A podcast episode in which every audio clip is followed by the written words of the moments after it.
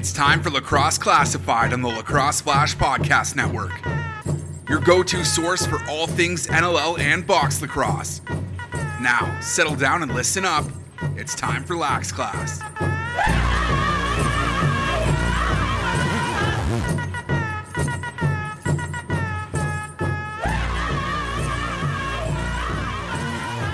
What is up, lacrosse fans? Welcome back to Lax Class as we are about to bring you episode 171. I say we, my name is Jake Elliott. My co host name is Brad Challoner. He's on the line here, and big time episode here for 171 as per usual, right here on the home of Lax Class Lacrosse Flash Podcast Network. Did I already say that? I think I did. Doesn't matter. I'll say it again. Big program lined up here for 171. Nick Rose of the Toronto Rock is coming up in quarter number two.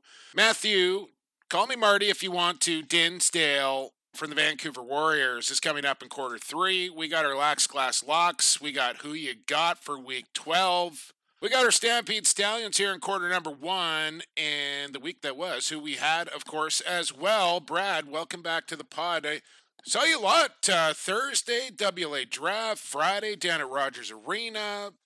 How's it going?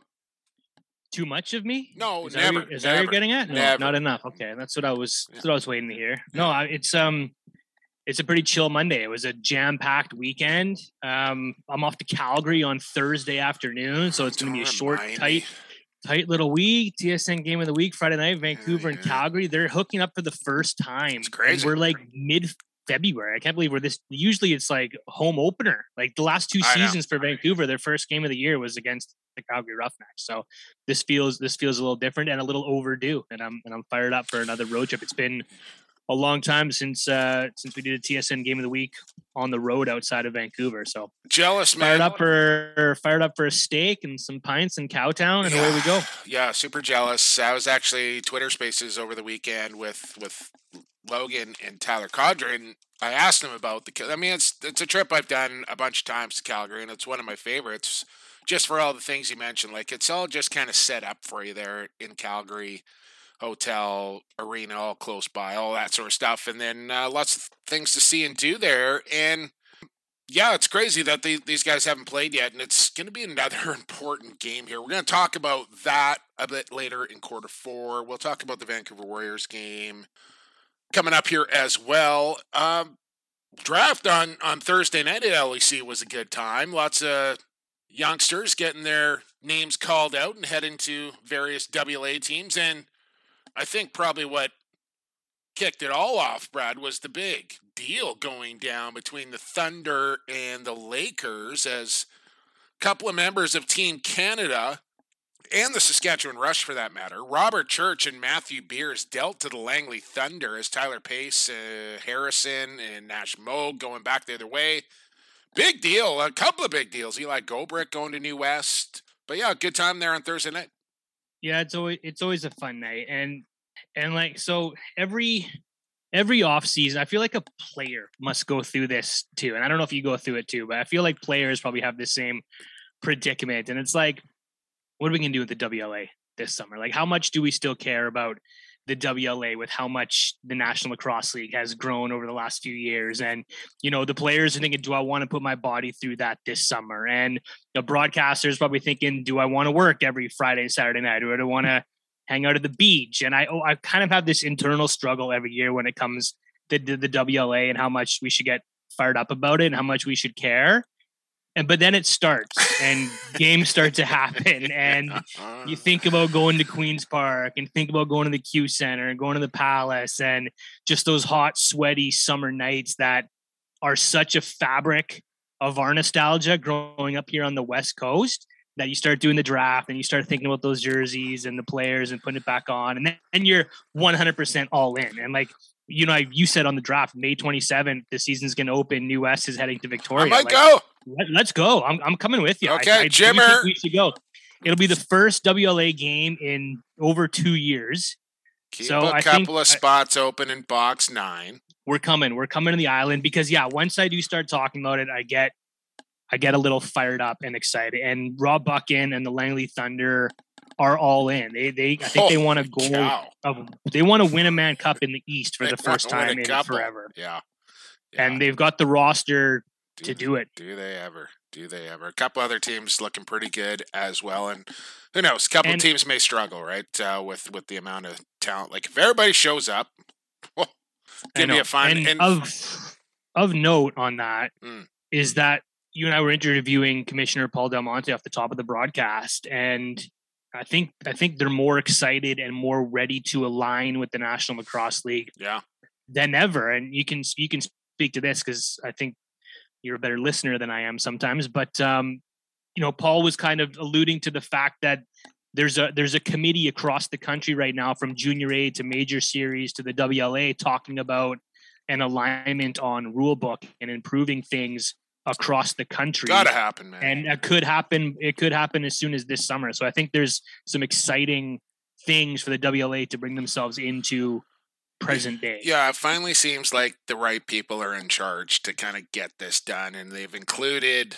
players, coaches, managers, owners, referees, commissioners, governors. Like a lot of different people are in on this. And I think everybody is finally of the same mind that this needs to happen for so many reasons. And we don't need to go off on it again. But unifying a there's- rule there's book as much as you can yeah there's more hope than ever is is one of the most important things our sport needs to do and it sounds like that's the road that we're starting to travel down here in canada which is really exciting to hear. Uh, something else that was pretty exciting yesterday brad was uh, of course super bowl sunday. I don't know like i just finished swinging my kettlebell around a little bit here. I must have Brad, I don't know what it was. About 8,000 calories, I think I packed into my body yesterday. I always tell Danny, like, get a couple of things. Like, you know, it's just us and the girls. Like, we don't need. My, my freezer and my fridge is like, uh, it's like a. It's like a menu at a sports bar right now in there, and I don't know what I'm. Anyways, uh, enjoyed the football game. Rams get it done by three. They pull it out late good game start to finish. I know you're a big music guy, and halftime show was really one that I was looking forward to when they rattled off who was going to be there. And you're you're coming with it, saying best ever. hands down best ever with apologies to prince Yeah, and that's Tom my guy right there. Yeah, and justin timberlake but i just think the cultural significance of this one this year and the fact that it was so long overdue that there hadn't been a headlining hip hop Super Bowl halftime show with what hip hop has done for music and fashion and pop culture and every aspect of life over the last 20 25 30 years Yeah. it's it's incredible that there hasn't been like a Jay-Z headlining or a Kanye West headlining this is the first time and you know you and I are proud west coasters and I think there's always an underdog mentality even when you're in Los Angeles or Vancouver that a lot of things are centralized in New York and Toronto and center of the universe and the West has a place. And then for Dr. Dre to come out with that smile on his face and with everybody that he had sort of put on the map and then reflecting Los Angeles and Compton. And it was just, I don't know, man, I, w- I was almost emotional yeah, watching it because Yeah. I felt it was that it was that special. And I don't know if I'm just getting older now and I'm like, oh man, like these are artists that I grew up listening to, and now here they are yeah. headlining a Super. Bowl halftime show for everybody at their most mass appeal and mainstream pinnacle of their career all these years later. It just made it it just made it that much more special. Yeah, the me. the I mean, only kudos to the NFL for doing it. like this is this is a show that probably should have happened ten years ago. I don't know if the world At was- least, at least they could have done it in Snoop could have headlined it in '93 when he was the biggest artist in the world, Yeah. but the NFL was always too scared to align themselves. And had a little I- I uh, c- lit up on stage there just prior to going oh, had to, had to. but listen, like you know, Dre's a little getting a little long in the tooth. Mary J was still getting it done. Kendrick was unbelievable. Like he's kind of the next guy there on the West Coast, and um, Snoop was Snoop. Eminem did his thing. It was all it was all good. I just wish that would perfect. yeah. It was you know the the whole scene with the lowriders out front. It was kind of like an L.A. house party. You go from one room to the next, and there's another act, and go upstairs, and there's another act there. Fifty Cent. Somebody tweeted out pretty fitting that 50 Cent would show up after two quarters of football. Which I thought was pretty pretty good there, but uh, he was okay, and and yeah, that's my only thing. Like, give me that ten years ago, but long gone are the date. Like, no more the Who or the Stones or Springsteen or the like that that that time is over. It's time to to kind of get a little more young and, and hip with it, as the kids. The kids don't say that, but you yeah. know what I'm saying there. Like it's time to know, get a little more be, relevant, be, a little more talk, talk, current. Talk to your audience. Talk to your audience, and this goes back to. You know, I think you and I were kicking this around last week. Like and I, I, tweeted out this week that a new tradition is born inside Rogers Arena with Blank. the Blink 182, yeah. all the small things sing along. And I found out from somewhere, someone hit me up on Twitter, said, Oh, they do that in Denver at Avalanche games. So it's not really original, but it's original to Rogers Arena, something we haven't seen. And I like it.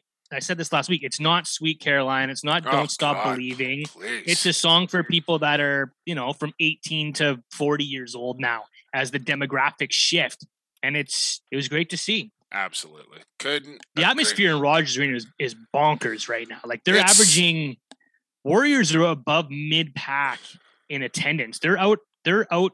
And that's like two Friday games in there as well, if I'm not mistaken, either, Brad. And now again, like I've mentioned this a few different places, but the the social media team of the Warriors has gone up like 10, 12, 15 levels where they like I think they're the best in the league right now with what they're doing.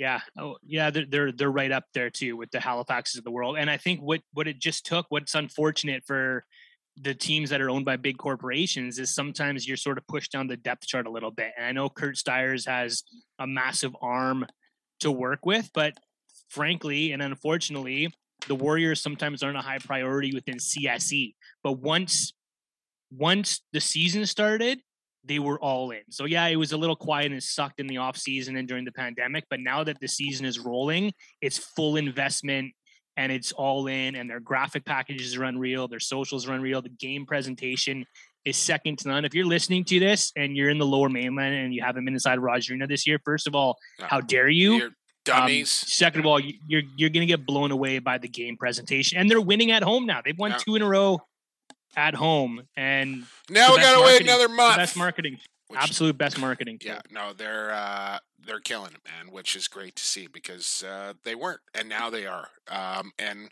it's been impressive. And we're gonna get to that game here momentarily, but let's start off in Calgary on Friday night with the the second leg of the home and home here. The rematch is Colorado pretty convincingly, you know, put their foot down the fourth quarter there in the first matchup. But here, Calgary, if you'll recall, Brad, one of the only people there for who you got taking the Roughnecks in this one. I told you I was chatting with the phenom Del Bianco, and he sold me. I took them, and they got it done here over the Mammoth.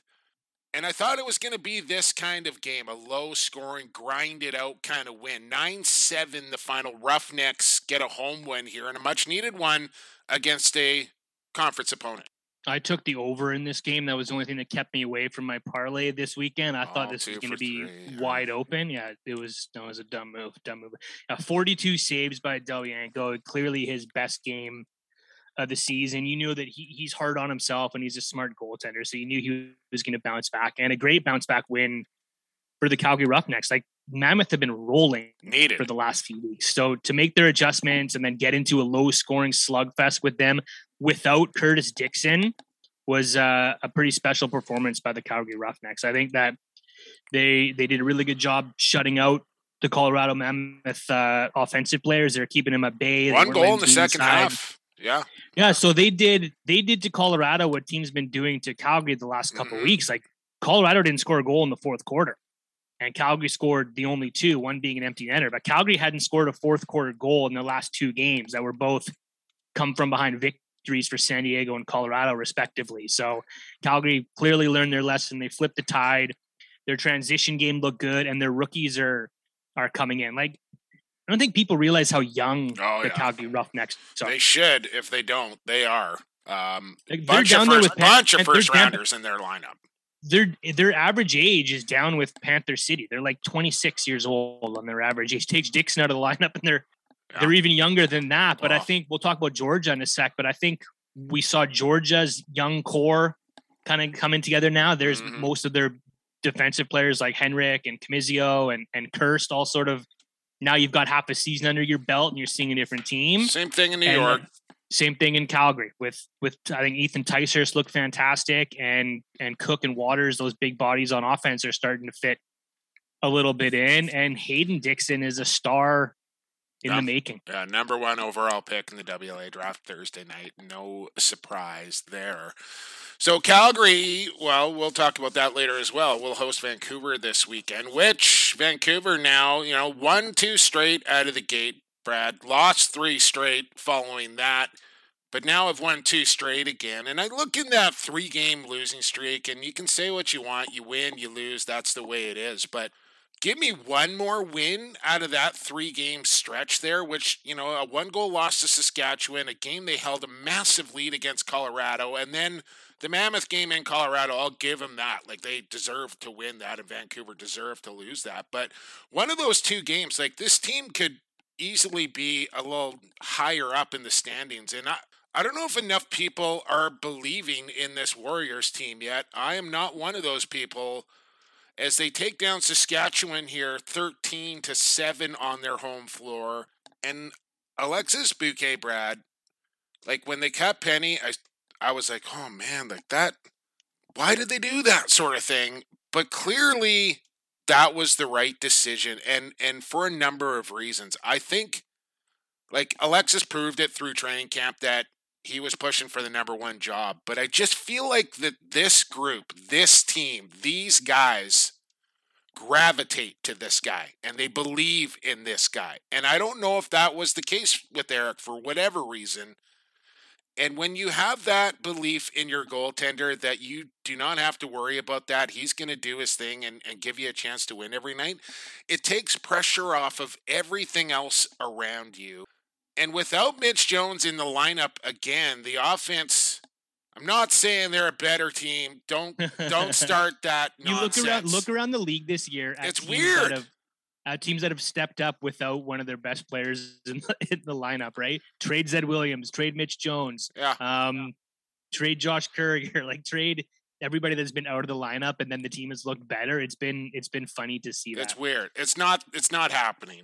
and they are No. a better team with Mitch I know in it. it's, But it's, this it's funny. It's funny that, but Yeah. sometimes eh, I'm not. No, no, this isn't the case in Vancouver, but we've seen that the cases in other in other cities this year that sometimes if you take a body out, addition by subtraction, right? But what it's forced Vancouver to do is everybody else has had to step up in a big way. You're seeing Logan Schuss shooting with confidence. You're seeing Charlotte Beatties and Martel playing really well because if if they're not scoring, then who is, right? So I think it's forced the whole committee to step up. Dinsdale gets a hat trick. Um, Keegan Bal, sort of their quarterback out there. So they don't have their MVP and their world beater.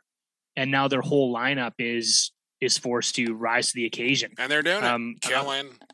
I mean, and Killen McBride's not again. playing. McBride didn't even play in that game. Like it.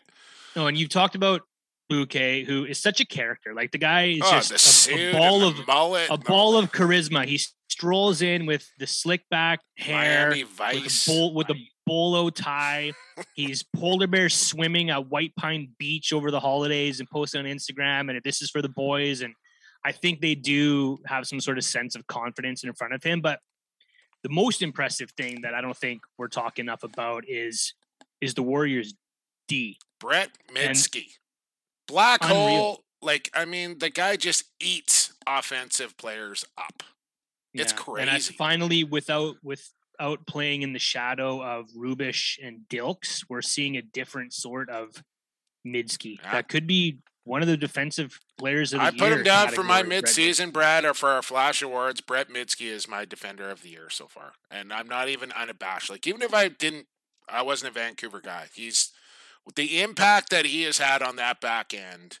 Got his first goal as a Warrior there Friday. So did Turbo. Those two guys, that size, that veteran leadership experience. It's made a world of difference there in Vancouver, and and those are the two main cogs because of it. Uh, let's yeah, you can draw draw on that, and I also want to give a shout out to to Curtis Hodgson because if you talk yeah. to anybody in that room right now and ask sort of what's the difference between the defense this year and the defense in in 1920, they say it's Hodgie. Yeah. And just oh, I thought you meant nine, like 1900. No, you know what? I, that, that says like, weird. Whenever I hear that, I think, oh yeah, yeah, that was a long time ago. The last time we played lacrosse, 1920. Geez, prohibition era. Yeah. Um, no, but like Hodgie's really redesigned this defense, and I think they're they're blocking shots and causing turnovers almost better than any team in the league right now. Yeah, younger and, and, faster too. Yeah, and the underdog guys like Owen Barker was my stallion last week. He had another fant- another um, another fantastic game. Taylor Stewart jumped off the page this weekend mm, for me. Mm-hmm. Um, yep. He only played half the game in week one, but like he was causing turnovers, noticeable, making noise, just noticeable in a good way. And Justin Justin Salt's been playing some of his yep. better lacrosse of the last couple of seasons too. So I think everyone is buying in on that Warriors D right now, and that is sort of the engine. When your your goaltending is playing well, your defense is playing well, and your offense is you're getting six or seven guys contributing every night. Tough to That's a recipe for success. Absolutely. And and just one other thing on the Warriors is mm-hmm. that it was sort of monumental and celebratory for them the fact that they beat the Rush. It was the first nine time in straight, nine games. Oh. So you're going back years. Yeah. You're going back seasons. yes. So kind of kind of a monumental. And we've been a, we've been a part of it all in one form or another, Brad. So yeah, I hear yeah. you. And Sask is beat up right now, but I still think the boys took that into the room and said, you know what, this is we're a different Warriors team. That's a different Rush team, and the West yeah. is completely different. You think Sask ever felt sorry for anybody when they put a whooping on somebody? Never. Forget it. So move along here. Uh, Calgary and Vancouver this Friday night. We'll talk about later. Next game up, Brad. 12 10 Toronto Rock over the Buffalo Bandits. Undefeated. No more as Toronto on their home floor here. We talked a lot about this game last week. Marquee matchup of the week. Toronto puts up eight in the first quarter, go scoreless in the third, another four in the fourth. This is, I think, the, the Toronto Rock that everybody kind of expected when Dawick comprised and compiled this roster. And Buffalo had kind of been flirting with defeat the previous couple of weeks. And Season series on the line here for Toronto. They get it done over Buffalo 12-10. Yeah, they owed they owed it to them after getting beat up in Buffalo physically and on the scoreboard um, about a month ago now. Tom Schreiber is on another planet oh. right now. Oh. 14 goals in his last three games and just dropping them in every which way. Like he can shoot, he can get inside, he goes behind the back. It's just he, he's healthy, Brad. Like, he, he's like healthy. he was playing in a different league, and yeah, I know Ashley Dawkins talking about the man strength. but he's been battling something or another, just like Team USA, PLL, NLL. Like I, fi- I think he, he's finally right health wise, and this is the end result. And it's it's unfair for the rest of the league. Like it just looks he's he's scoring at will right now, and he's always been known as one of those pass first guys, but when you got Dan Dawson on your offense, you've got Rob Hellyer. It looks like it's just give the ball to Sean Schreiber and see what he can do with it because he's just having fun right now. And and the lefties finally coming alive for Toronto too. I know that's been the big talk. I've been a uh, Dan Craig, was a critique of their their lefties at the start of the season, but and Reinhold, they're all clicking right now and all contributing. And, the defense, and their defense too is, yeah. is fantastic. de Snoo and Rogers and Kri are all having career seasons. Yeah. And Rosie, who we're going to talk to in a minute, he's got to be in the goaltender of the year category. Top top three yep. guys we're talking about in the league right now. He's all right. well, let's not uh, let's not waste any more time on Toronto Buffalo. Not that wait. Well, I got one time. question okay. for you on this game, okay. Jumbo. As someone who has had your fair share of Tillies, mm. looked like McCauley got the tap to go and fight Billy Hostrawser. Uh, no, I don't. Led over from that last, but he came right on the floor and went straight to him. Like I don't know if that's a tap or, but why is he the guy as a rookie when that should be Priolo, in my opinion, or Sweeting? Yeah. So I would like that. I would say that there was no tap. I don't. I don't think coaches are tapping guys anymore. Like that. That used to happen. It I was a guy that, that you never needed to tap. I knew it was time, but I bet you that's a, a situation where McCully, as a rookie, realizing the score, the scenario, the time, the place, all the rest of it, looking back at his coach saying, I want to go. Let me go. And kind of ask for permission to go. So taking on Billy, probably not the smartest decision there from McCully. I'll give him a lot of credit and courage for doing that. But maybe pick a, a Nick Weiss or, you know, somebody that not Billy. Like Is or sorry, his- I mean uh, not Nick Weiss, but somebody else on Toronto that is more. Find a guy that that's willing to go with you. That's not Billy because that. right. So I, I would think that would probably be the scenario there where he probably asked his coach, "Hey, get me out because I want to go and spark the boys up here," and he got the green light to do it. hey, not 100% credit to Brad McCauley Yeah. for doing that. And it was an awesome moment, too, when he, uh, Priolo got a penalty shortly after, and there was a shot of him coming into the penalty box and like patting McCauley on the chest. Well, that'll know, earn you respect in your locker "Well room. done." That'll earn you respect in your locker room, and it might But keep him in the lineup as well. But that's yeah, that's a bad decision on his part. Find somebody And- else to dance with. Well, and correct me if I'm wrong here, but I th- I think that's the third fight of the season for Hostrawser, Yeah. and all three have been against rookies. Like, Yeah. where's the heavyweight matchup? Yeah, I'm waiting for the heavyweight Well, matchup. And yeah, I know he's not picking all these. Some of these guys are picking him too. yeah. But yeah. I'm waiting for. That's why I'm saying it, uh, I want to see. a so unassuming. I want to see a. He's want to see so a unassuming. tilt. You just yeah, I want to see I want to see a heavyweight tilt as well. And I thought that Billy and Pre would go after what happened in the first game in Buffalo, and that That's just why I'm surprised. yeah, it just never panned out. Um, something that else, something else that that never panned out uh, after this game here, Brad. And I I hate to bring this up, but I feel obligated. I received a text after uh, the the 12-10 Toronto final from the, the general manager and defensive coordinator for the Buffalo Bandits, Steve Steve Dietrich, who appeared back on episode 155 with yours truly and Jamie Dawick, who was currently hosting, co-hosting that that podcast, Brad, and it's on the record there, right around the 108 mark. Um, well, let's let's just say this. Uh, I'll I'll play it for you. Like that. I I will tell you this: and Jamie's a man of his word. He told me that there will be extra pizza at uh, First Ontario Center when the Bandits play for payment of letting us talk, letting him talk to Rusty Kruger. So I just want him oh, to tell everybody on the air got- that he's going to be a man of his word, and so there will be extra pizza delivered to the coaches' room the night the Bandits at the First Ontario Center. directly to the coaches' room, bypass the players' locker room. Uh, the extra cheese on there as well, Jamie. Yeah, and I'm good with that. Maybe a reminder text the morning of Chugs, please. but uh, I'm absolutely going to take care of that for you for sure. So, as you can hear there, Brad, uh, there was a deal that was made between Jamie and, and Steve. Permission to talk to Rusty Kruger. There was supposed to be extra pizza delivered to the coach's room after the game there in Hamilton. Jamie had agreed to these terms. Well, I got a video from Steve Dietrich after the game, panning the, the coach's room right on the table where the pizza should have been. No pizza! No pizza after the game there in Hamilton for the Bandits coaching staff.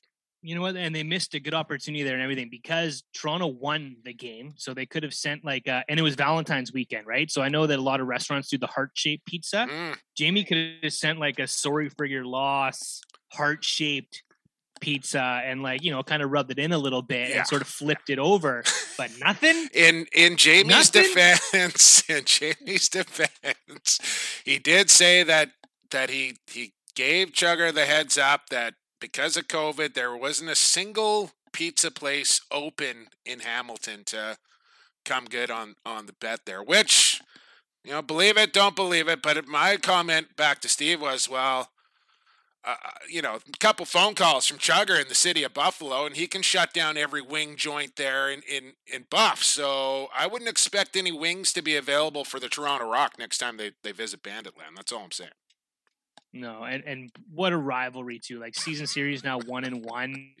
Um, the first loss of the season to Buffalo comes from the hands of the Toronto Rock. Like that was rivalry is alive and well, and I like that the GMs are going back and forth too. That's uh, Season that's- series tied up. We got to move along here, Brad. We got Nick Rose coming up here in mere minutes. Uh, where are we here? Riptide and Georgia Swarm. I got this one wrong, Brad. I thought me and you, I, we were team tied this past weekend. it just never. I don't know. Slow starts seem to be a real Yeah, too issue little, for too New little, York. too late. Yeah. Too little, too late. They scored the final three goals of the game. I think it made it interesting, but just not enough j- gas and jam in the first couple quarters. And I said it again. I said it earlier. Like it's the Georgia, it's this young Georgia core now that has some getting some game repetition and getting some experience and playing it together. They've got so many different rookies in every night, and now it's starting to come together. And I think Lyle Thompson's finding his chemistry with with Bomberry a little bit better, and Jackson's contributing, and Lyle's just on. He's back on the MVP tear of the Lyle from a few years ago Yeah, seven points. and yeah. absolutely, absolutely carrying this team right now and still playing ridiculously. So Georgia Swarm three and four, man, like Start- knocking on Albany to pick and, it up. Yeah, and Philadelphia's door. Anything is possible. This team is definitely trending in the right direction. gelling. Yeah, gelling. Jacko with three and three. Um, what else kind of stood out for you in this game?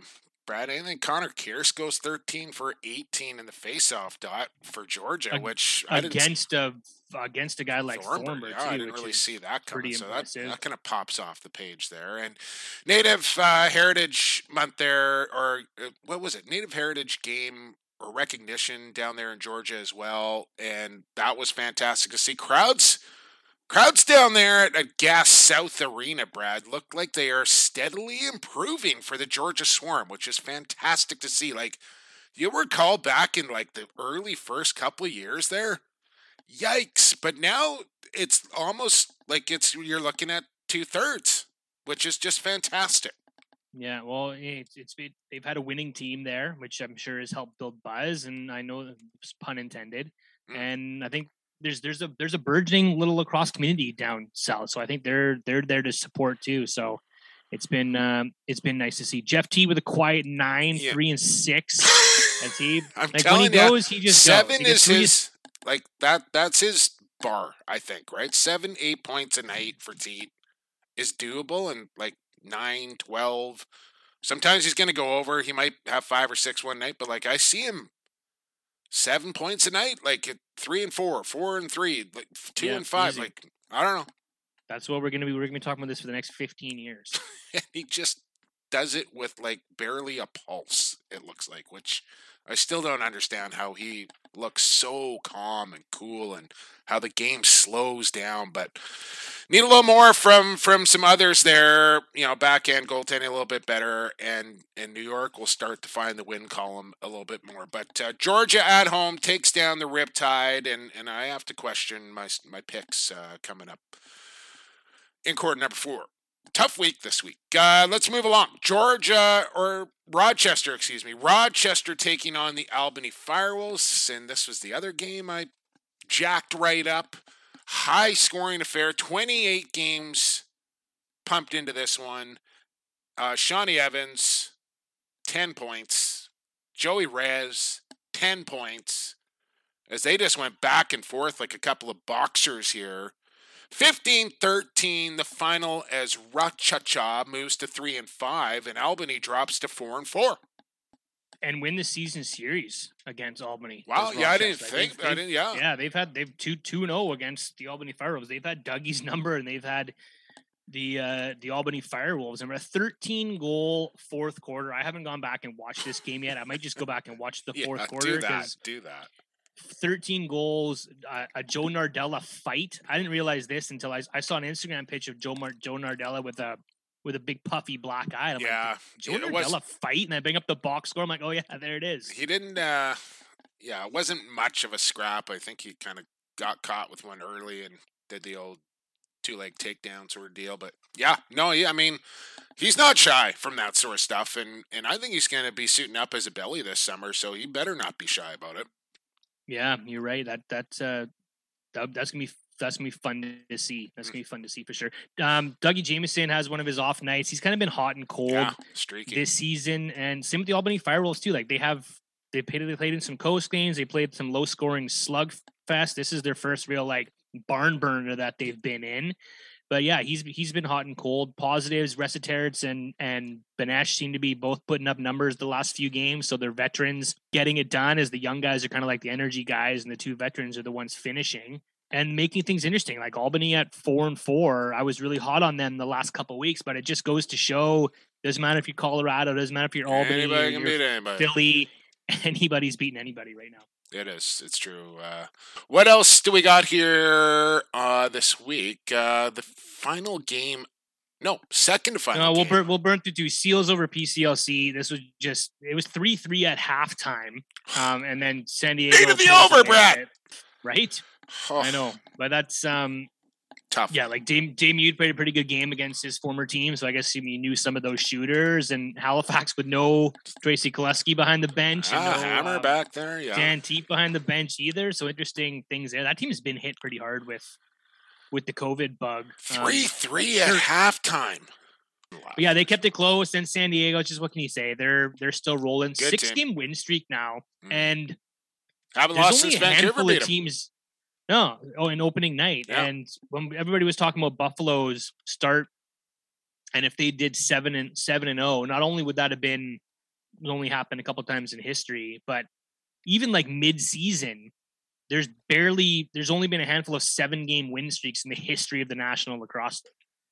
So San Diego on the brink of some history, um, their next timeout as they look to make make it seven in a row, which Listen, is rarefied air. You hold Dobie to three points and Austin Staats to four points, you got to win that game. And they were right there, ripe for the pick. And at halftime. Panther City on their home Yeah, floor, they're not, but they're not scoring anymore though. They five nothing. just dried up the last few Yeah, weeks. five nothing in the third quarter just sealed the fate. Just sealed the fate. Can't have a quarter like that. But uh, getting better there, Panther City, and still think they'll win themselves a couple here before the season is over. But San Diego is a rolling. Talk more about them a little bit later. One game left, and it was the Sunday, 10 a.m. here on the West Coast. Just perfect. Wake up, cup of coffee, a little stretch, and then into some lacrosse. Halifax playing out of Hamilton, taking on the Philadelphia Wings. And Halifax keeps it rolling here, Brad, with a 10 8 victory over the Philadelphia Wings as Cody Jamieson starting to look like Cody Jamieson again. But the guy that has really started to stand out for me, and he had the OT winner was Steph LeBlanc. And two goals, three assists. Yeah, good, solid. But just watching Steph, he looks so much more dangerous and he's got a little more pep in his step. And I just like I think Steph just it took a while for the rust to shake off there of that that veteran frame of his, but now he's looking like you know Steph LeBlanc is supposed to look, and he helps them to a to a good solid 10-8 victory here over the Wings, who you know only muster eight here against Halifax, but five and what five and five now, Brad five and one for for Halley. This Thunderbirds team is, I mean, they're they're what we expected, I would say.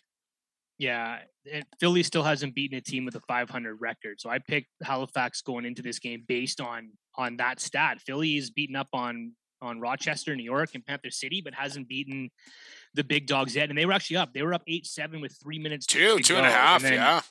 Yeah, Gillies, in Gillies. transition, and then LeBlanc with the winner, and Tyson Bell with an empty netter that looked like he was chirping. He looked like he chirped mm-hmm. the bench. Looked like he chirped Philly's bench as he was running with the ball towards the empty net. Like keep an eye on Tyson Bell there. I don't mind it. yeah, it's it's coming together. I think the whole squad was had a little bit of rust on. Like it took it took Kurt, uh, Cody Jamieson a little while. Hostic didn't look like Hoss the first few games of the season. Um, I think Warren Hill has played out real or out real un- unreal lacrosse, and Yeah. it just seems like they're. I mean, Tyson looked, described it as a, as a diesel. rusty, but other than that, Tyson Tyson Geick described it on the broadcast as a diesel engine takes a little bit while to get going. Specifically, Cody Jamieson. I think Yeah. you could say of, that for a few the members. get up on of the Halifax that uh, hat, the suit? Benny McIntosh in this game, like he's the only thing going right now for the Philadelphia Wings. Like I've, I've been beating the drum for a couple weeks that they're missing an energy guy. They're missing a, a water bug, a spark plug on that offense. And then he just like there's a few times where he just took the ball. He's like, I'm driving this to the net. Yeah. No one's no one's helping me get inside. I'm gonna do this on my own. And it looked like he was just like fed up. Like Screw I'm it. taking this. Yeah, he can take no one else helped me. I'm doing it. But yeah, Philly con- continues to to struggle. They only allowed only scored seven the week before against Toronto. Now they only put up eight against Halifax. That offense is too talented, but they just need a little bit of they need some jump to get things going. Yeah, and I, they're probably going to get some time off and some practice time coming up here. I haven't looked at their advanced schedule yet, but they got to be having some bye weeks off. They're at 10 games already, and we're heading into to week 12 here, so they got to have some bye weeks coming up. That was who we had the week that was. Brad, you know what comes after that. It's time to head for the Stampede Tack and Western Wear Stables.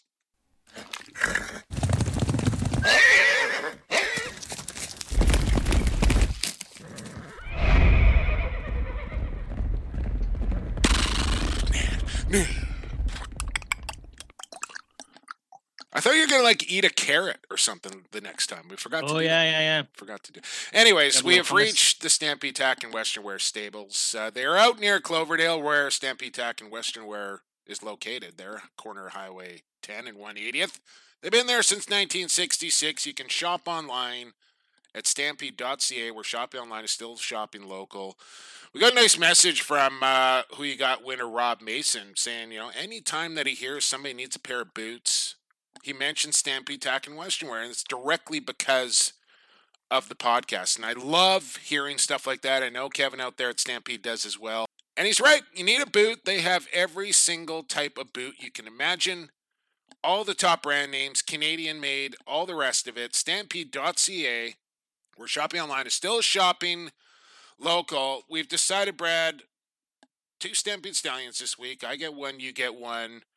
I'm going to read off the stat line of my stallion, and it's up to you to be able to tell me who it is. Okay? Okay. And Actually, you go this- first. Just You this go first. No, the, you're talking just the stat line from the past game that they played that they were the stallion. game, Correct. Correct. Correct. Okay. So you go I'll first because I'm I'll not ready quite yet. Yeah. I'll go first. Two goals, 12 loose balls, five caused turnovers. It's only a handful of guys in the league that can drop a stat line like that. Say that again for me. Say Two goals, 12 loose balls, we got this. five caused We turnovers. got this. We got the same guy. Hey, see, this is what I called last week. It's Zach. Yeah, I I told you this last week. This is why we couldn't do this without preparation because there's a lot of times we're gonna get the same guy. Oh man, I didn't That's a think sexy you would go there. though. I didn't think you'd go there, but it just shows you that we are just so connected and on the same page. I didn't think you'd go outside of Vancouver, knowing. I uh, went Vancouver your- last your week. I didn't want to. Well, I know. Hey, I don't leave it past you to do it twice in a row. Let's call it a tie then. Currier clearly the front runner. Like that was a fantastic um, bounce back performance by the Calgary Roughnecks. They they love transition. They they're going to run almost every time they make a save with that pass that Del Bianco has. And Currier was the was the benefactor. He's one of the fastest players in the league. He had one coast to coast goal. He had an empty netter, Yeah. and you know the way he soaks shots and gets in lanes is is second to none. So it had to be Currier for me. Yeah, me too. And just like you mentioned, the stat line jumped off the page: five caused turnovers, twelve loose balls, two goals, and he just looked like he was not going to let that Roughnecks team lose that game, uh, and and just kind of took over. And he can do that. That's how good of a lacrosse player Zach Currier is. We got uh, another good lacrosse player. He plays between the pipes coming up. Nick Rose of the Toronto Rock will join us in quarter number two. Welcome to the stable, Zach Currier. Nicky Rose, Toronto Rock, quarter two. Lax Class 171 is back after this. Hey, this is Landon Miller. You're listening to Lax Class, your go to source for all things NLL and box lacrosse.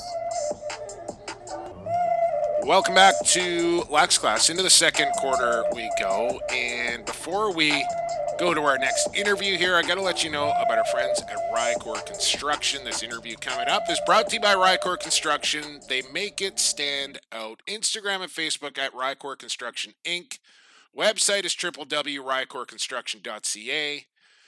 And give these guys a follow on social media. They're always posting up their latest work, renovations, fences, decks, you name it. Rycor Construction, they make it stand out, and they're standing out on the podcast right here as well. And joining us back on the podcast is the starting goaltender for the Toronto Rock, number 66 in your program. It's Nick Rose. Uh, Rosie, welcome back to Lax Class. Congrats on the big win in the hammer there over the Buffalo Bandits. Those wins over the Bandits always feel a little bit better, don't they?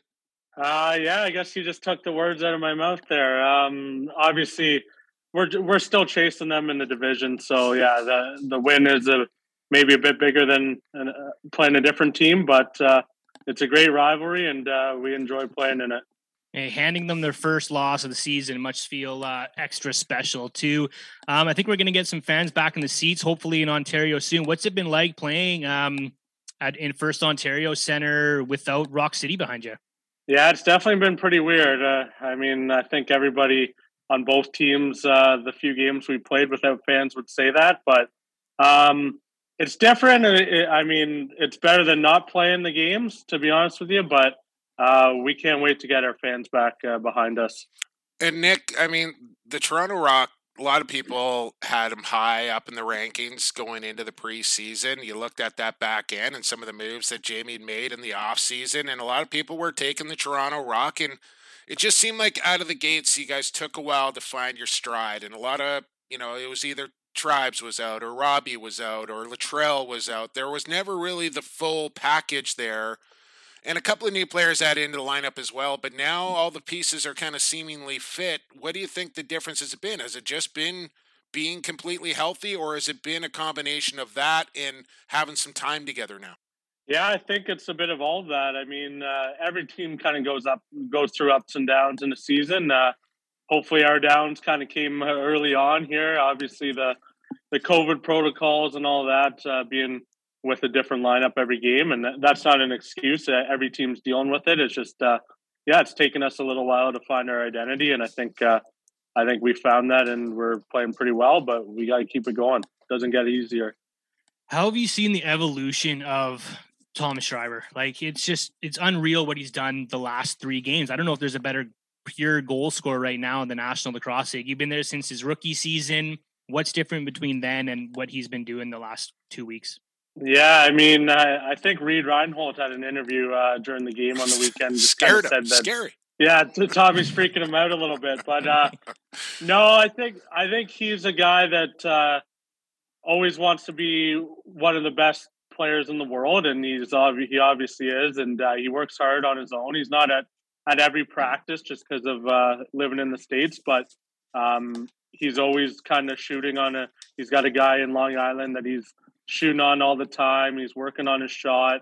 He's obviously always had the smarts and the skill, but uh, he's just finding a way to cash in on all those shots. And um, yeah, this is a, probably the best we've ever seen him. Probably has something to do with being as healthy as he is. Uh, he hasn't been the the healthiest uh, throughout his career, and uh, I think being healthy is a big difference. Yeah, that's exactly Nick. I'm so glad you said that. that's exactly what I said off the top talking about Tom Schreiber. So I know I'm not crazy now. Uh, Brad asked me about this, and so I kind of want to ask you about it as well. And that's Billy Hostrawser and Brad McCully getting into it. And Brad made the comment that Billy's fought, I think, three times this year, and all three times have been against a rookie. And what we saw against Buffalo and Toronto in the first game, a lot of people were anticipating Steve Priolo and Billy Hostrawser in the second game, and that didn't happen. And he said, Do you think McCully was tapped to go out and fight Billy? And I said, No. I said, I bet you as a rookie, Brad McCully asked his coach to go out. And, and I think he made a poor decision asking Billy, but I think he wanted to fight for his team. He just kind of picked the wrong guy to do it. But you know Billy as being as well as anybody, being an Orangeville guy, and he's not a guy that's going to go out and look for a rookie to, to beat the snot out of. But you can't turn away from a guy if he wants to challenge you. Where do you where do you come out on that? Did, do you expect Priolo and, and Billy to have a go there in Hamilton?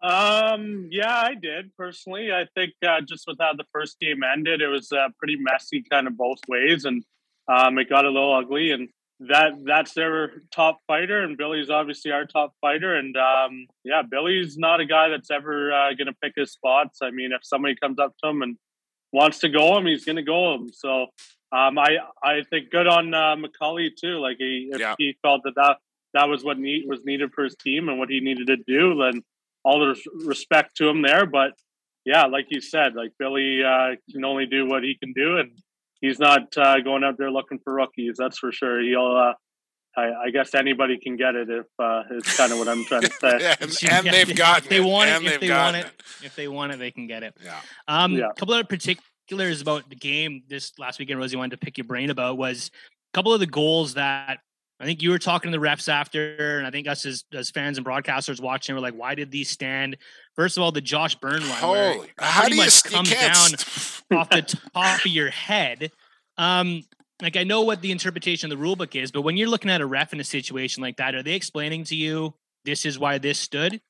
Yeah, yeah, I think it was Garrison, uh, Matt Garrison, that asked about. Um, he said that obviously, like him, his stick in my head didn't really impede my ability to kind of make the save, which I don't disagree with. Um, it, it is tough though because, like on the sa- on the other side, maybe my head kind of stopped his stick's momentum and allows the ball to kind of keep going a little bit instead of just like a true shot. But I don't know. That was an incredible play. I think. Uh, I think it should have ridiculous. stu- It's. I don't know if you I- should have, Nick. I, I don't know if I've ever really seen a goal quite like that. Like I know Callum does a lot of that, but that's kind of been the new in vogue thing where guys aren't going horizontal across your crease; they're going vertical up into it and just trying to hang in the air as long as they can.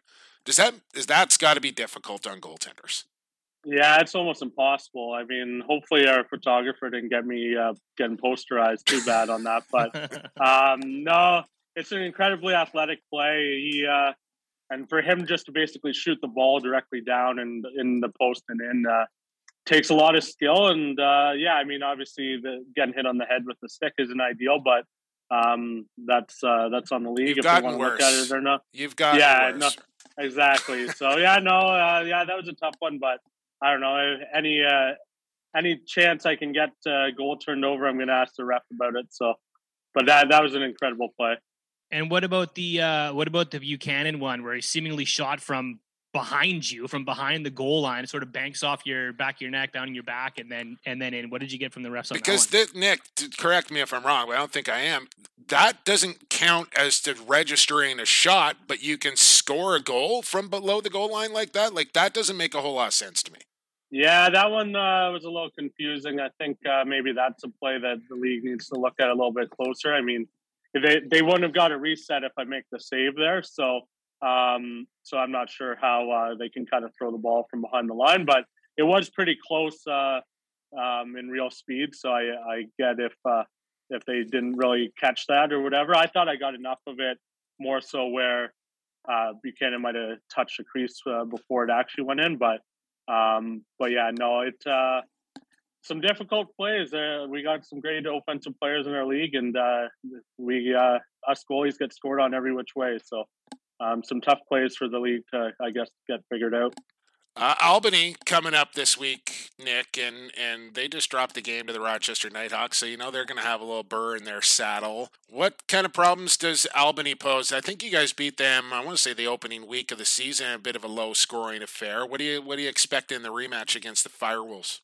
Yeah, I mean, we're expecting them to be better than when we saw them in Hamilton for sure. And I mean, same for us. I think that we're a, a bit better than we were uh, for the home opener. But um, I expect Dougie to be Dougie. He's uh, he's been playing great. Um, I, I haven't had a chance to watch a game from this past weekend. Obviously, um, they're going to be uh, hungry for a win after coming off a loss. But um, every team in the East uh, can beat anybody, in my mind, and um, I think that's very evident by how the games are going. And Really? um, we got we got to come prepared to play our best game of the year uh, to beat them because they got a lot of firepower up front and good defense and one of the best goalies in the world. So we got to be at our best, but uh, it's gonna be a tough game, and we're hoping to keep uh, keep rolling.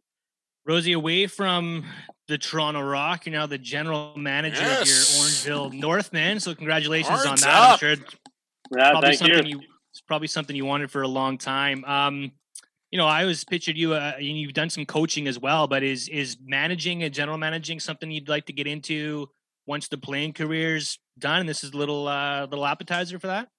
Yeah, I mean, I, I guess with all this expansion in the NL, it's something to look at uh, for post playing career. But uh, no, I just uh, any chance I get to uh, be around and involved with the Northmen, obviously, I'm going to take it. And uh, even being assistant GM, felt very uh, involved with the junior A's and learning behind uh, Bob Cleveley and Brucey Cod uh, was a great experience. And with Brucey kind of stepping away for uh, for the summer, um, yeah, I'm very excited about it. I'm looking forward to.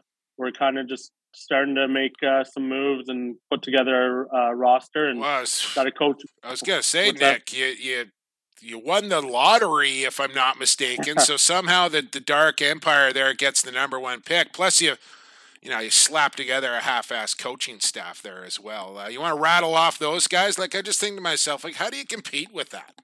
Yeah, I mean, we obviously have great people involved at every level uh, with Orangeville, and a lot of guys give back, and we we always talk about that when people ask us why we're successful. I think it is those guys kind of coming back, and um, I uh, I named Rusty Kruger, who uh, is an assistant coach with the Rock, our head coach uh, for the Northmen, and then Phil Flipper Sanderson's back, who uh, helped, who was on the coaching staff uh, for a few years already, and then Andrew Suitor, I guess, retired at the right time and got more time on his hands for me, and uh, he's going to hop on the bench. And yeah, we're we're real happy about our coaching staff, and uh, yeah, obviously with the, getting the first overall pick, uh, that's pretty nice. I was kind of walking out. Uh, we we had practice with the Rock, so our president was at the meeting, and she kind of texted me right as I was walking out saying that I'd be real happy with her and and then afterwards kind of found out we had the first overall pick. So yeah, we're excited about it, but we got to do our uh, due diligence and make sure we kind of hit on those picks and put together the best team possible. Bradley, you got anything else?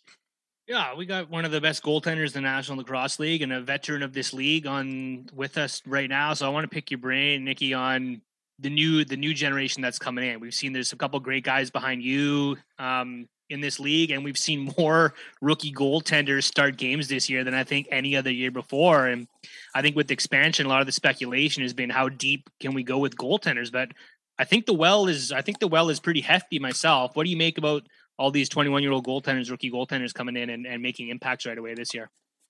Yeah, I mean, it's not really a shocker uh, to me. I, have been around a lot of the young goalies that are coming in and kind of making it. I mean, our goalie for the junior A Northman, Chris Origlieri, started a game uh, after a late COVID uh, situation and and won his first game at 19 years old. So obviously, there's some great young goalies in the league. Um, they're just kind of getting thrown in the fire a little bit earlier than normal, but um, I think that's kind of going to be the norm. And um, a lot of the goalies are uh, used to those high pressure situations. It's just, uh, yeah, it's going to be a bit different for each goalie. But I, I think, uh, I think the league is in good hands with the young goalies. But um, maybe it, it is something that the league kind of looks at a bit closer and uh, tries to develop even more so um, at the younger ages and into the states and all that kind of stuff. But no, the the goalie union's strong in the league, and uh, um, yeah, keep expanding and more opportunities for those goalies. Well, as long as Orangeville exists, I think we're going to be fine. And go like Hartsey starting to feel himself. We haven't seen Dunks get into a game yet, and they're just going to keep coming. So I'm not I'm not too worried. As long as Orangeville's on the map, goaltenders will be available. All right, say hi to the boss for me. Best of luck against the Albany Firewolves, and we will talk soon. Okay, thanks, Jumbo. Thanks, Brad. Thanks, Nick. We'll see you in Vancouver in March. I'm surprised it's not a TSN game of the week having Vancouver Same, and Toronto get together because I've said before I'd watch Toronto play Vancouver in ping pong or whatever sport you can uh, come up with. But uh, we'll see you at Rogers Arena in March, buddy. Thanks for doing this. Yeah, no problem. Nice, buddy. There you go, Nick Rose, 66, Toronto Rock, new GM of the Orangeville Northmen, and every like get this guy a sitcom called Everybody Loves Rosie because I've I say this all the time. I've never heard one person say one bad word about Nick Rose. No, he's he's a mentor. He's been sort of the captain of that rock pile house for for years now, and he's one of the best goaltenders in the National Lacrosse League, playing fantastic lacrosse right now for the Toronto Rock, who are trending in the right direction. So. Looking good too. Three apples in that last game there for Rosie, if I'm not mistaken. So great chat there with Rosie, and I was glad I was kind of able to open up there a little bit with them. And we got another great conversation coming up next in quarter number three. Matthew Marty Dinsdale had a hat trick for his Vancouver Warriors and a big win over the Saskatchewan Rush on Friday night. We're going to talk to him about that and a whole lot more. Stick around. Quarter three, episode 171 is back after this. Associated Labels and Packaging, a fun family company that offers premium quality labels and packaging with unparalleled service. With 40 years of experience, an extensive product catalog, and an ever growing fleet of equipment, Associated Labels and Packaging is the perfect fit to take your labels and packaging to the next level.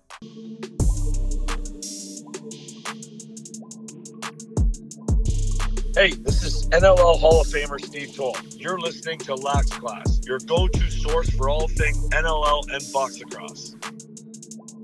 Welcome back to Lax Class as we move into second half action here on EP 171.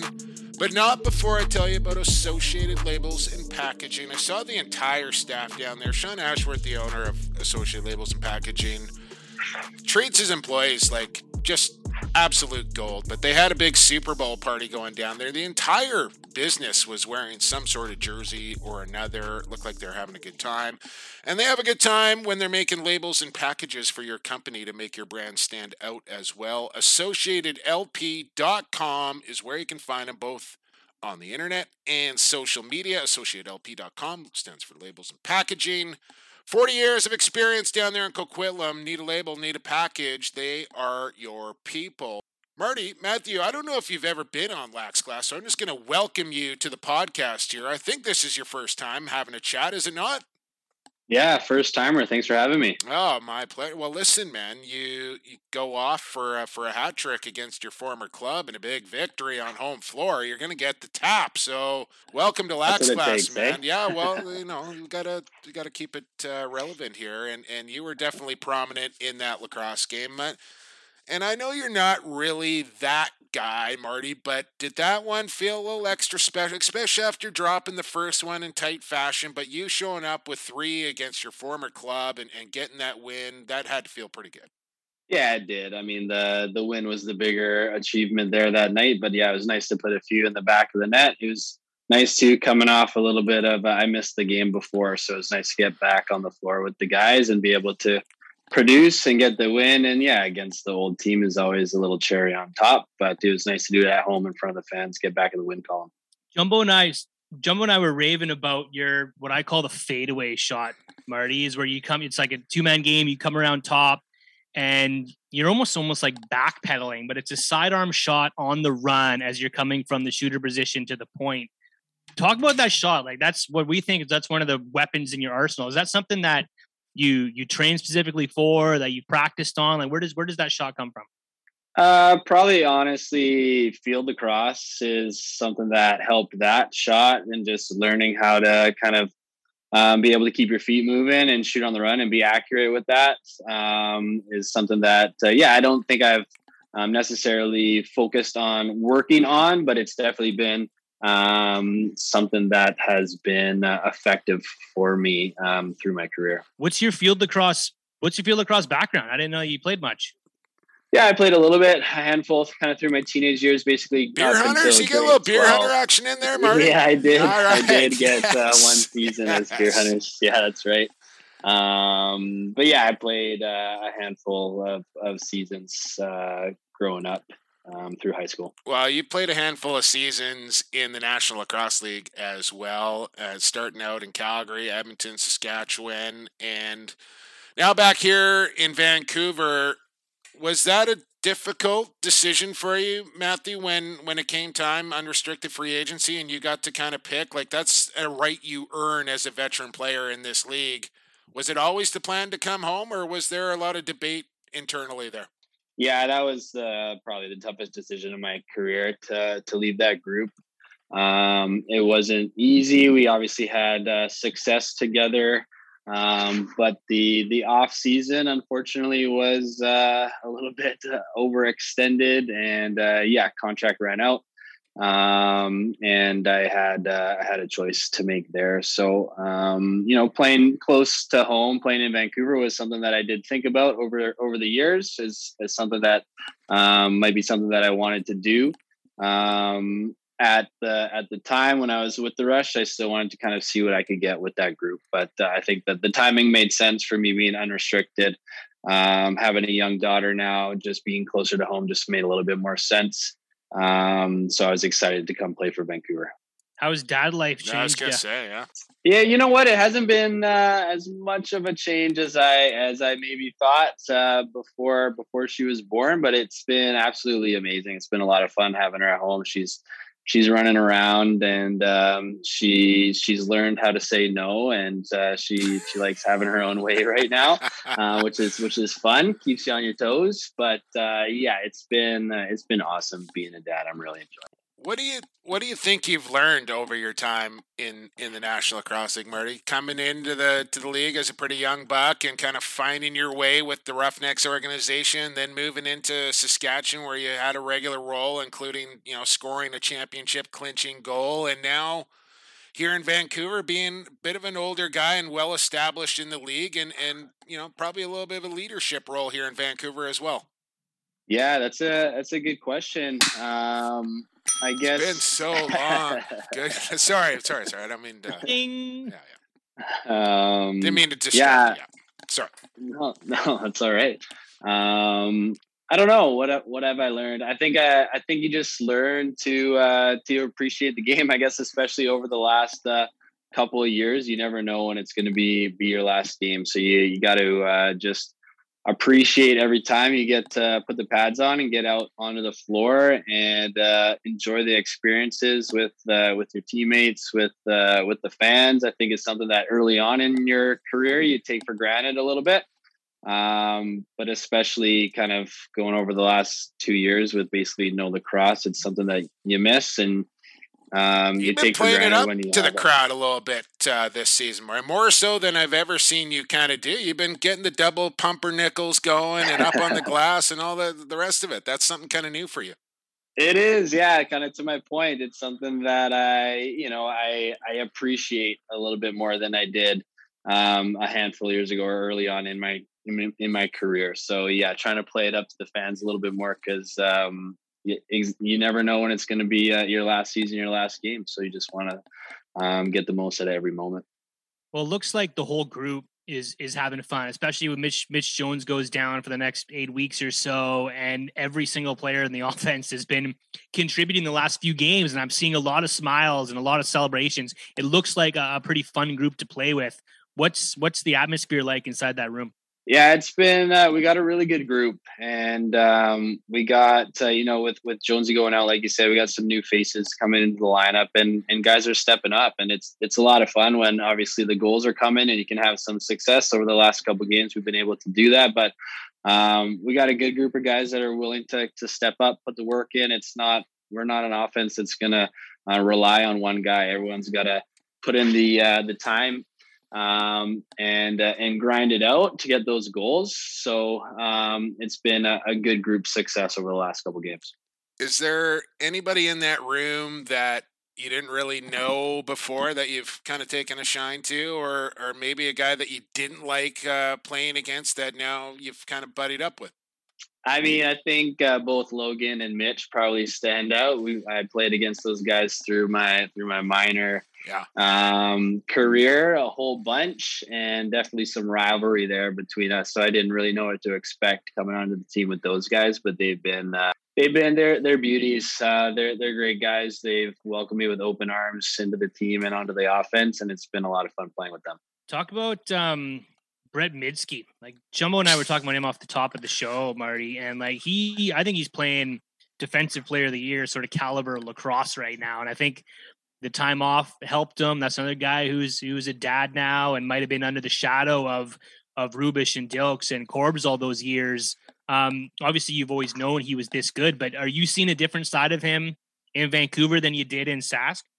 Yeah, I mean, um, he's been awesome for us this year, and I think, yeah, getting that um, that leadership role has has brought out maybe a potentially a, a different side and a different level to his game because he's been um, definitely kind of one of the um, cornerstones of our of our defensive end. He's a he's a great player. He um, disrupts offense and uh, gets in the mix, and nice for him to uh, get a goal. I was gonna say, side how about the bar down snipe too? Like, yeah, uh, he did snipe one. I don't know why he was on the other side of center there, but uh, he ended up putting one in the back of the net for us, which was a, a big goal. So yeah, he's been um, he's been awesome to to reconnect with, get back on the floor with. He's a pretty special player.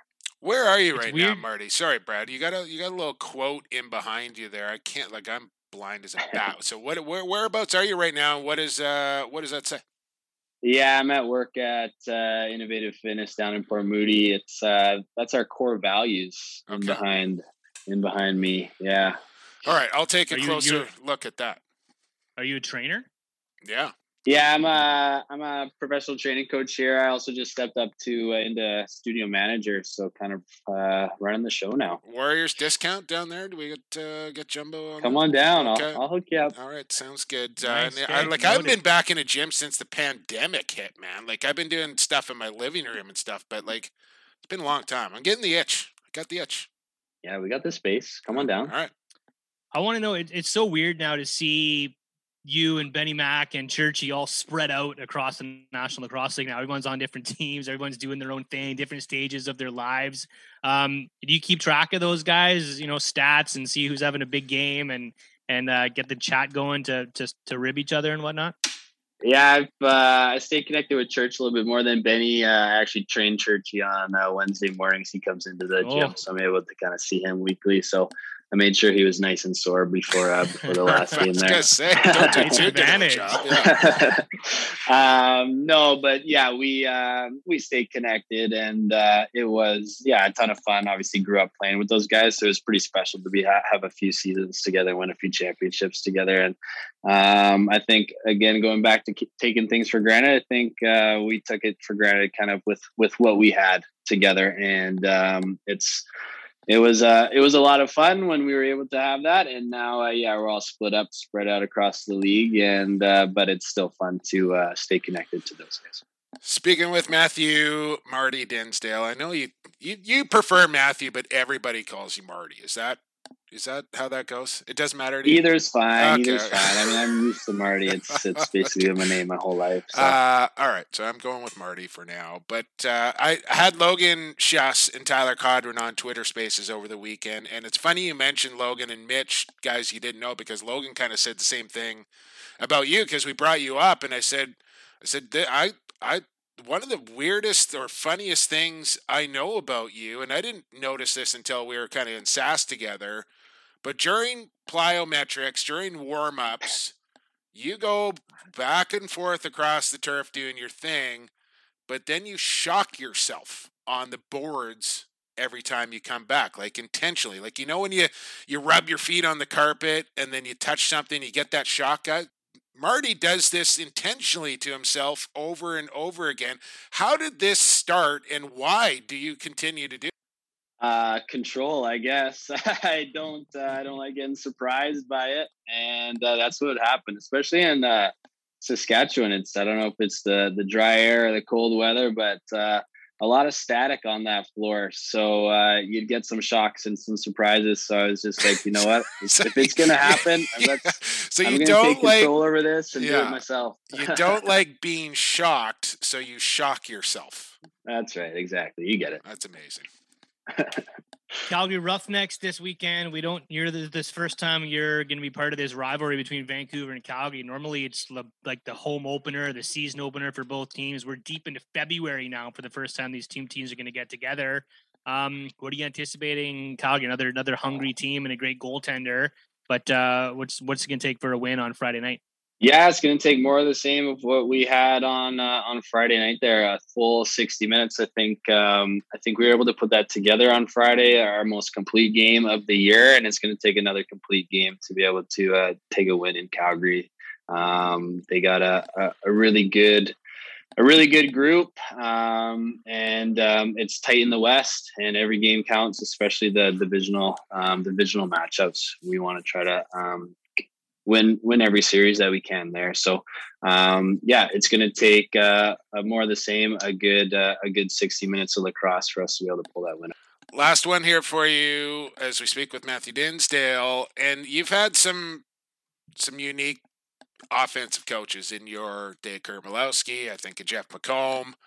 Caleb Toth, um, who you know never really kind of seeks the spotlight, or you don't hear a whole lot about him. But tell me about Caleb and the offense that he runs, and what's that been like learning a new system under Niner? Yeah, OSU is uh, an awesome player, very effective player, and he's had um, success bringing that into his coaching ability as well. So he's been, uh, yeah, a, a, really good guy to uh, to learn from. Uh, I think he puts a lot of trust in his players, and again, it goes back to the uh, the group that we have on offense and being able to go out and perform. So, um, not a whole lot of maybe structure X's and O's, more just kind of um, working through some yeah flow of the offense and uh, kind of things obviously on a game to game basis on kind of what we can do to be successful against certain guys or certain defenses but on a whole kind of trusting of the uh, of the guys that we have on offense to be able to go out and get done not giving away any secrets uh, marty dinsdale hey man fantastic game on friday best of luck this friday against the calgary roughnecks and can't believe it. But we got to wait till March 12th before we get you back home against the Toronto Rock. Thanks for doing this. Uh, appreciate your time, and we'll talk soon. Appreciate it. Thanks for having me. There you go. Appreciate you coming on, Matthew. Marty Dinsdale, right there, 16, Vancouver Warriors. And looks like I got to head down to Innovate Fitness and, and get my ass in, in shape here in 2022. Thanks for doing this, Marty. We'll talk soon. Yeah, no problem.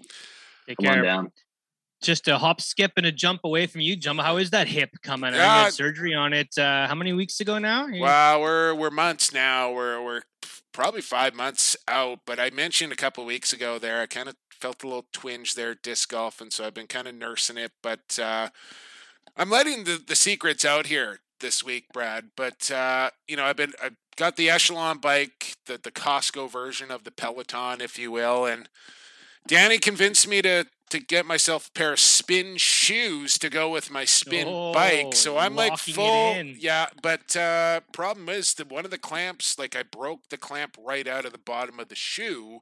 So now I got to get my spin shoes fixed, but long story short, this is why I got back on the kettlebell. This is why I need to get back in the gym because I don't have my spin shoes right now, Brad, and I can't spin without my spin shoes. You're such a prima donna oh, these days. What happened to the jumbo I don't just yeah. didn't wear a onesie for bedtime and didn't strap into his echelon bike?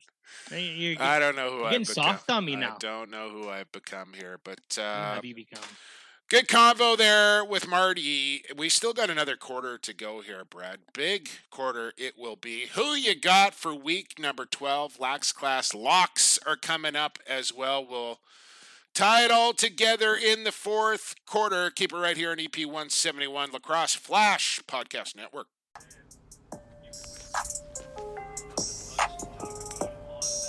Hey, this is Joel McCready from the Vancouver Warriors. You're listening to Lacrosse Classified, growing the game one podcast at a time. And now it's time for Who You Got.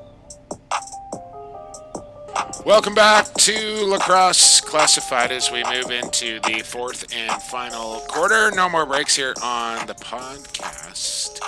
Jake Elliott, Brad Challoner with you. Uh, this is normally, I was so looking forward to playing a little Montel Jordan, Brad, uh, and introduce This our, is how we do it. Yeah, this I'd, is how we do it. We can, we can just sing it. I'd rather hear the actual thing if, if we're actually oh, okay. going to. I thought, uh, I thought that was pretty good. Yeah, not bad.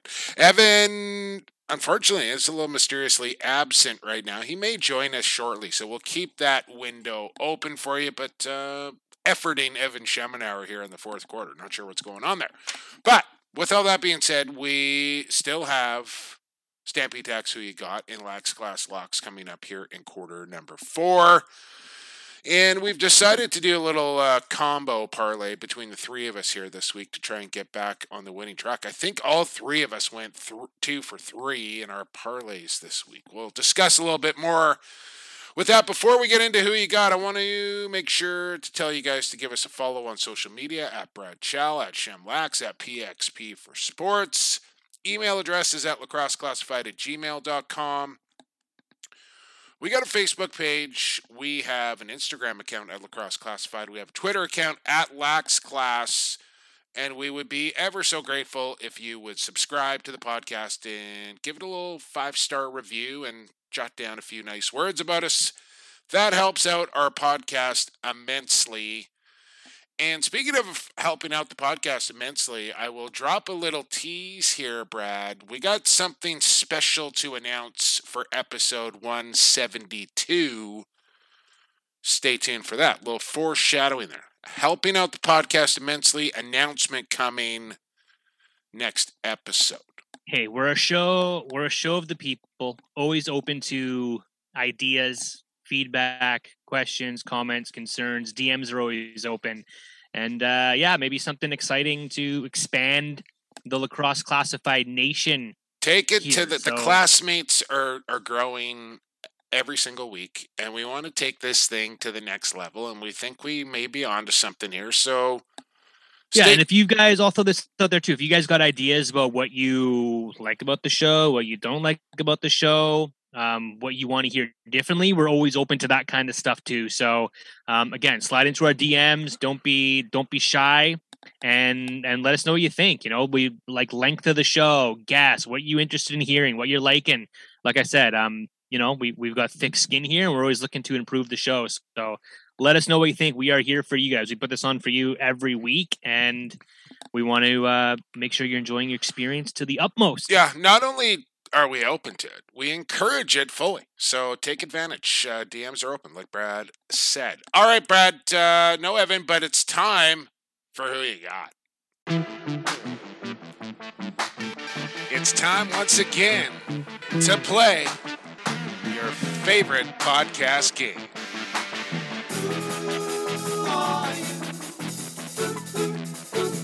Who you got? Who you got? Brought to you by Stampede Tack and Western Wear. Jeans, belts, hats, boots, buckles, bolas. Uh, hey, who knows? Maybe Alexis Buque was shopping at Stampede Tack and Western Wear. That little bola get up had going on on Friday night. You never know, but uh, you do know you can find it at Stampede Tack and Western Wear out there in Cloverdale.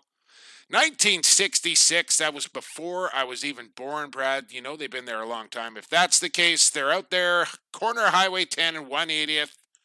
was driving through the Dale the other day. Always think, man, I should stop in to Stampede Tack. Didn't have the chance to do it this week, but uh, love just there's no other store in the lower mainland like Stampede Tack and Western Wear. It is a fabulous place to go shopping for a lot of no, there, things. no, there's literally no other. If you're in the Lower Mainland, there's no other place to buy There's like not. Western clothing. Like I was really into um, a few years, well, quite a few years ago now. I used, to, I was really into Western shirts. Yeah, so I were. liked. I yeah, had, you were. I would have like eagles on the shoulder blades, and you know all these uh nice pearl buttons on a on a pink shirt with flames on the sleeves like just these really i was really into country shirts for a while there and i think you know my, my style has changed a little bit over the years but that was the only place you could go. Like you had to go to stampede tack and western wear That's where you and that's where i got go, my western shirts and if i was going to get back into that again or if i was going to go maybe get dressed up for a, a western night at rogers arena or the cloverdale rodeo or something that's 100% where you go. While we're on it, and I got an opportunity here, we I had somebody get a hold of me today, wanted to sign up for who you got. And I want to encourage people to still do this again here this week, Brad. You can still win weekly.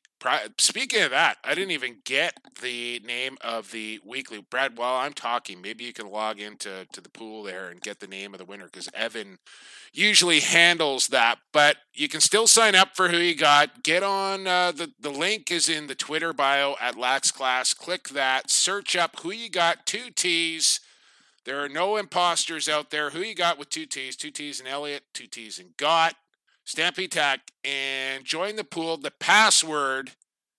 I don't think I mentioned this last time I did this. The password is lax class, all lower case. Lax class, all lowercase, one word. And get in. It's confidence pool. You put it put pick your winner and then put the, the highest number beside the team you are the most confident in winning and just, just work your way down. Starts at eight this week because there's five games, goes down to three. Six games goes down to three, and that's how you do it. So three is the game you're most least confident in. Eight is the game you're most confident in. And you may be in tough for the grand prize, but you can still win weekly prizes here for who you got. So sign up. Still time. Lots of weeks left. Yep. Yada yada yada. Lots of information in there, but the weekly prize is the most important thing. And congratulations to Ian Walsh, Yes. otherwise known as iDub, who came in first place with 29 points last week. I don't have the standing, so I don't know how many games he got right, what was his tiebreaker was. There was a couple players that got uh, 28 points last week, but uh, Ian Walsh with 29. So congrats, Ian Walsh. You got a prize pack from Stampede Western Attack. Stampede Western Wear. Stampede and Tack Western Wear There you coming to you There you go. soon. Okay, Uh, what's up this week? Well, first and foremost, week 11 is officially under protest, Brad. As you recall, I said this on episode 170. That was kind of my strategy as I stare at my screen right now. I have the Bandits picked, but they're not going 18 and 0 here. And I think Toronto in a similar situation to what Vancouver is in against Saskatchewan here, where they've already dropped a game to the Bandits. They can't do it again here. So I'm switching my pick. I'm keeping the same confidence in this, but give me Toronto for a four here. This is, I think, the marquee matchup of the weekend here, is it not? So as you can hear, the proof right there, audio proof, Brad. I switched my pick from Buffalo to Toronto, kept the same confidence number beside it, even switched it in my lacrosse flash pick'ems. The only issue was, and I would have been in the in the running for the overall this week, should this have not have happened. I did not hit the save button after I had switched my pick from Buffalo to Toronto. So I end up going four wins, three losses instead of five and two. And I think this should count, Brad. I think it should count. I said it right here on the podcast that Hey, I was there's no, switching you my can't go back and change the score. Evan can't go in there and doctor the numbers. Like it Well, if anyone it, it can- is what it is. There's no way to fix it. Maybe That's this, what it is, man. That's part of the it's part and parcel. You got to go in and make your selections. And if you don't make your selection, it does. Um, not that th- this would happen to you, but it, if you don't make any selections, say you go on vacation for a week or something, it will randomize for you. And hell, with the way the NLL has been this year, a randomization might give you a better score than some of us did last week. As Danny says, a card laid is a card played. I effed up. I got to wear it. A little disappointing because, uh, like I said, I would have been right there in the mix if that had not have happened by taking Calgary this uh, past week, by taking Vancouver. A lot of people didn't do that, but uh, got Albany wrong, got uh, the Riptide pick wrong as well. But I digress. So that kind of sucked for yours truly but we shall persevere. How'd you do last week? I didn't even uh, ask you that. Uh, how did I do last week? I did four for seven, I think. yeah, As I go back and look, yeah, I did. Yeah, I did four out of seven. So you know, I could have could have been worse. Could have been worse. Um, well, with that being said, then do you? I don't. We're both four for seven. You are higher in the standings, so I suppose you can host. Who you got this week? Sure, I'll run through it. And you know, I it's it's it's cool that the way that it shakes down on Office Pool Junkies because you can actually see sort of how you've made your picks. It's all bright and colorful. Mm. And I went and made my picks, and I was like, I've got the road team winning six out of seven games this weekend. I'm like, there's no or five out of six games. There's no way in hell that's going to happen. So just by looking at that, you go, okay, no, there's there's going to be a couple upsets in here somewhere. Always there's two or three upsets every weekend. So start thinking about that when you make these selections. But let's start Friday night.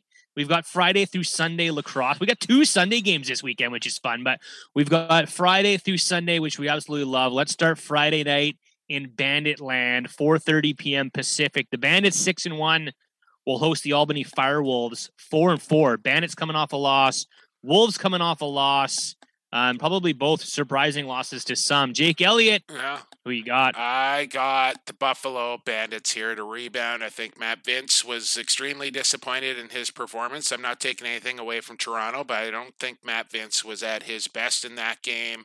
Buffalo was due for a loss. I called that one. Well, I sort of did, didn't count. But Buffalo at home, Albany coming off a disappointing loss. I I think Buffalo gets right here back on their home floor, gets to seven and one. Seven and one, give me a seven beside the Bandits over the Albany Firewolves. Yeah, I'm with you there. I'm, I'm a little bit more confident though. This would be my eight game. Okay, Uh, moving along, Friday night TSN game of the week. gonna be there. You are.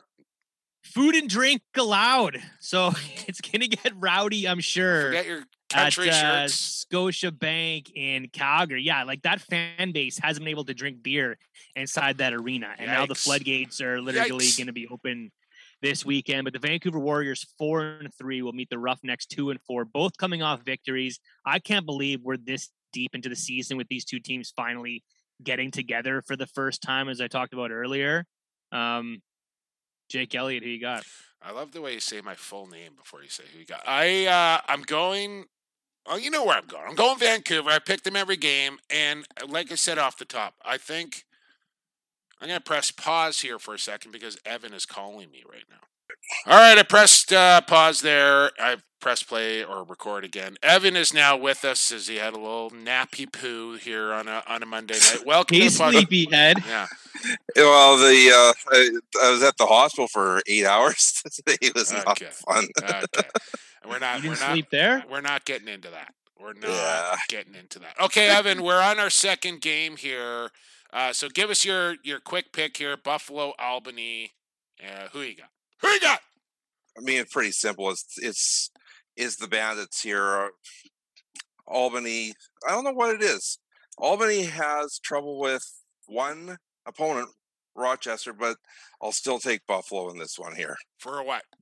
Seven, eight? What are you going? Uh, let's go with a set six. Evan is just winging it right now, on which the he fly. never, never, I am never winging does. it right now. Let's do Yeah, it. this is Okay. this is good. This is good. Evan, Evan Schemenauer stuff here. Game number Um, two, I I'm- already asked. Game number two. I already asked Jumbo. He's taking the Vancouver Warriors. Underrated Warriors. I think they match up really well against the Calgary Roughnecks for whatever reason. I'm not sure what that reason is, but I think they match up really well against Calgary, and I like Vancouver in this game. Give me them for five. Evan, who you got? Ooh. A little more enthusiasm on that. Shauna. Upsets, upset, upset city. Let's take Calgary for a deuce, or was it three? Is the Uh, low end this weekend. A Dan three, yeah, Richardson three. is going to absolutely you, Evan. You don't even know. Like he is going to love Have you ever picked Vancouver? You know what? I did so terribly last week. What Well, the no, he loves right? it. You picked it. You picked against him last week, and he was smiling ear to ear, knowing that you did that because they won. And now you're picking against him again. He's going to be happy about it again. So keep it up. Fuel to the fire. Yeah. Um, this is the TSN game of the week. I will be in Calgary with Teddy Jenner and Chantel Shan. So I'm going to tuck into my pockets right now and exercise The my coin. guy flipping the coin here I'm not he's worried about guy, going to I Calgary and might- pissing I might off. use the coin on the TSN game of the week. You know, you got to be on a plane next to these guys, and it can get a little awkward if you're uh, putting the hammer down on some team. So I'm going with the coin flip. Heads, heads is Vancouver Warriors. Tails is the Calgary Roughnecks. Here's the coin. We got heads. Usually, just Vancouver you know, Warriors. heads is for home team, Brad. But but you called it beforehand, so uh, Okay, Warriors. H for home. Okay, Vancouver Warriors. I'm giving a three on that game. Um, I think those two teams match up pretty good too. Like Dobbs is coming off his best game. Buque's been really good. Both teams have really good transition. Um, Vancouver's getting goals from all over the place right now, and Calgary, we don't know if Curtis Dickson's going to be there or not, but they're getting some help from their young guys. And Jesse King has just been lights out this season. So I think we're in for a good game. TSN game of the week, seven o'clock Friday night. Moving along, Saturday, 3 p.m. West Coast for us. Nice little early start. mm, The Halifax Thunderbirds are back in the nest, back with fans for the first time since December. They are five and one going home to Halifax, and the Red Hot Georgia Swarm, four and five, rolling in to Halifax. Jake Elliott, who you got? yeah, Georgia's been a bit of a bugaboo for me. When to pick them, when not to pick them. They're a tough team to get a good read on, but I think I have a pretty good handle on Halifax right now, and they've seemingly found their groove back here. They're going to be at home. Nest is going to be rocking, and that's a tough trip there for the Swarm. And five and one against four and five. I'd give me Halifax here for a six. Evan, who you got? Yeah, I mean it's it's in it's in the nest. Georgia, I just don't still don't know who Georgia is. But give me Halifax for four. I'm not sure Evan knows who he is right now as he wakes up from his slumber. Evan's on the Evan's on the hospital juice. Yeah, something's going on. Yeah, I want- it could be. Okay. I want I want what Evan's having tonight. Yeah. Um, Georgia, Georgia's being sneaky, playing sneaky good lacrosse right now. They're they're coming together. I know there's going to be upset somewhere in the National Lacrosse League this weekend. This has the potential of being that game, but I'm not that confident that's going to happen. Um, I'm going to take the Halifax with a seven. Seven. You're really So- not confident. It has the potential, but not really. Okay. Um, Saturday, seven o'clock Eastern, four o'clock West Coast. Toronto Rock five and three. Albany's second game of the weekend, but they're back home. MVP Arena. Yeah. Jake Elliott, who you got with two T's? Yes, two T's. Thank you. I uh I have a hard time thinking that Albany is going to go 0 and 2 this weekend, but that is exactly what I am predicting. I got a really nice text from Glenn Clark the other day, and it almost made me change my pick. And he said, "No, no," he goes, "I don't care who you're picking. The only time I care is when we win it all." So that's the confidence level there for Albany and, and, and Coach Clark, which I love to hear. But I just think this is a team that's just it's the East is such a beast. Buffalo, Halifax, Toronto, Philly, like it it is a murderer's row over there in the East. And I just think Toronto coming off a, a big win against Buffalo, and it's time to get their season rolling here. And I'm not screwing it up a second time. I'm taking Toronto. By the way, Evan, Buffalo Toronto game last week is under protest. You can listen to the podcast and make it real. Toronto for a four, please. Evan Schemenauer, who you got? pretty much the same thing. Toronto right now is the team to beat at the moment. Yeah, it might be on the road. Yeah, but the thing is, Albany's playing the night before. They're both going to have that ugly bus ride to get there. Give me the Toronto Rock for five. See, there has to be an upset somewhere this weekend, and I don't think Albany goes 0 2. This is where I'm going to buck the trend here. I got to take an underdog some point this weekend, and this is the game that I've selected for spoiler alert. And I think uh, Albany sticks will be sticks will be feeling good in that second night. Their offense should be humming, and hopefully Dougie's got a, a good night in him, and, and hopefully a bounce back night from what we saw last weekend, and maybe he does that in the second half of a back to back. Give me the Wolves Mm, at home for the six. third place, Brad Challoner. Okay. Calgary's got to go from Calgary on Friday night to Fort Worth, Texas on a Sunday afternoon. Sounds like the start of a country song. It was Fort Worth, Texas On a Sunday. on a Sunday afternoon. Okay, okay, At Two o'clock West Coast. Uh, Calgary Roughnecks. I don't know if they'll be two and five at that time or three and four. Either way, rolling into Panther City, who will be waiting for them at one and seven. Just signed Cam Milligan. Just signed Dean Farrell. Mm. Just activated someone else as well. Was it? uh You look that up while you ask me who I Hold got. on. Edit City. Edit City. I, Um, come on. Calgary Roughnecks at two o'clock on a Sunday afternoon in Fort Worth, Texas. Uh, Panther City just signed. They released Jack Jasinski. Dawson Theed's been put on the holdout list. They signed Dean Farrell and Cam Milligan. So Yeah. looking for offense from everywhere right now. Farrell's been pretty electric in XLL and everywhere we've seen him in the last couple of years in, in British Columbia, but it's not going to be enough to upset the Calgary Roughnecks. The first four, first of, uh, or sorry, second game of a four game homestand in Fort Worth. Jake, who you got?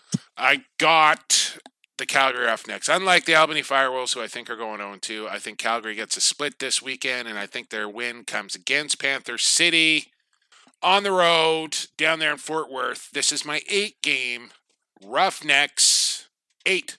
Evan Schemenauer, who you got? Yeah, shockingly, this is my eight game two. I just didn't like what I saw out of Panther City this past week. I didn't like what I saw in the last three weeks, probably.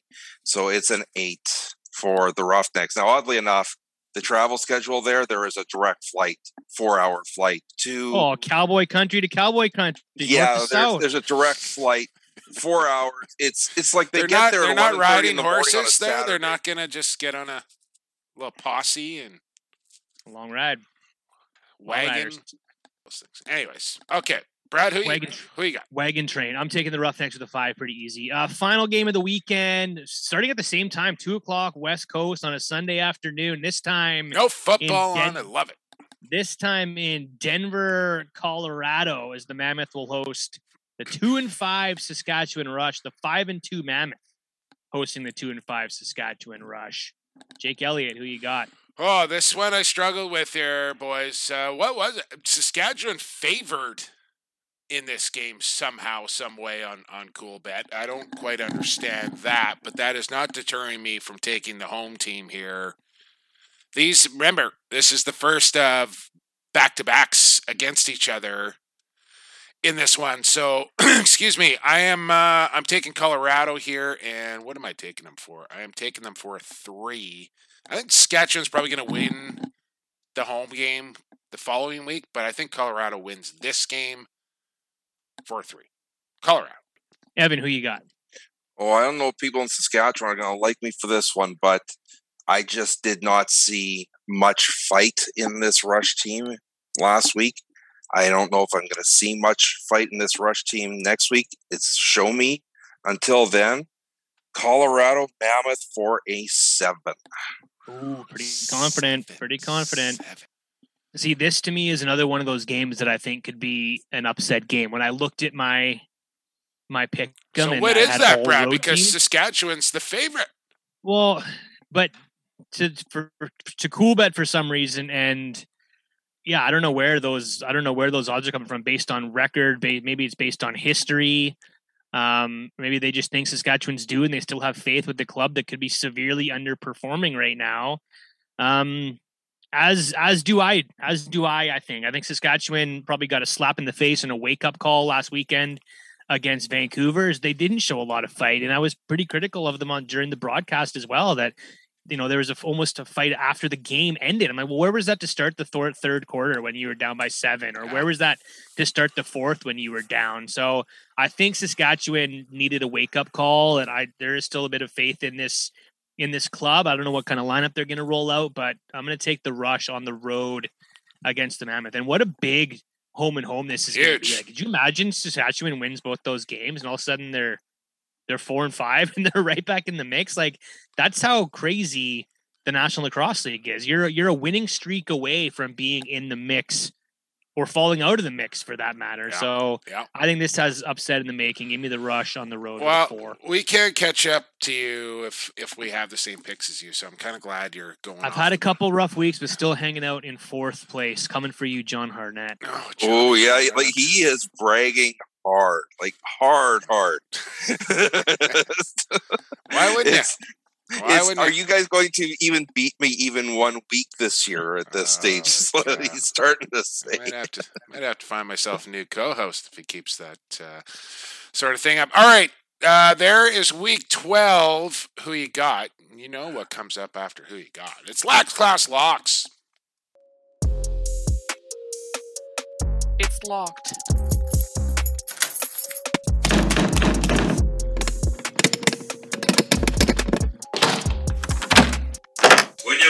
52% of the time, you're wrong 48% of the time. I hereby declare lock of the week. Ooh, that's a big lock, all right. Lax Class Locks, presented by Coolbet Canada.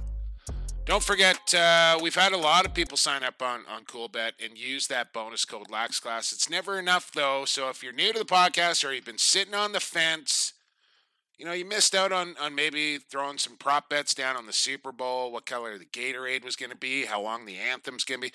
It's more than just lacrosse here that you can have some fun on Coolbet with. Coolbet.com, up in the top left corner, first time depositors get up to $200 matched courtesy of Cool. Put in 100, you get 100. Put in 50, you get 50. Put in 200, Coolbet Canada will give you $200 on your first time deposit. Stay cool, bet responsibly, and we keep encouraging. A lot of people sign up. Keep doing it. It's fantastic stuff. It makes the games a lot of fun to watch, even more so than they already are. Lax Class Locks, fellas. I believe we all went two for three last week. I needed the over in Panther City for a nice $160 jumbo bucks. Didn't happen. Brad, you missed out on one. Evan, you missed out on one. So we're still getting boosted odds this week, courtesy of Cool Bet. They're nice enough to, because we've been winning so much, they said, all right, we'll give you a week, but we'll still give you boosted odds. But we're going to do something a little bit different this week to give you the Lax Class Lock Parlay. We're each going to pick our lock of the week and combine that together as a team, but also still have our own individual parlay for bragging rights. Make sense to everybody? Mm-hmm. Okay, so Evan, you probably have it accessible because you're that I do. guy. The Lax Class Lock Parlay of the Week, Team Edition, if you please.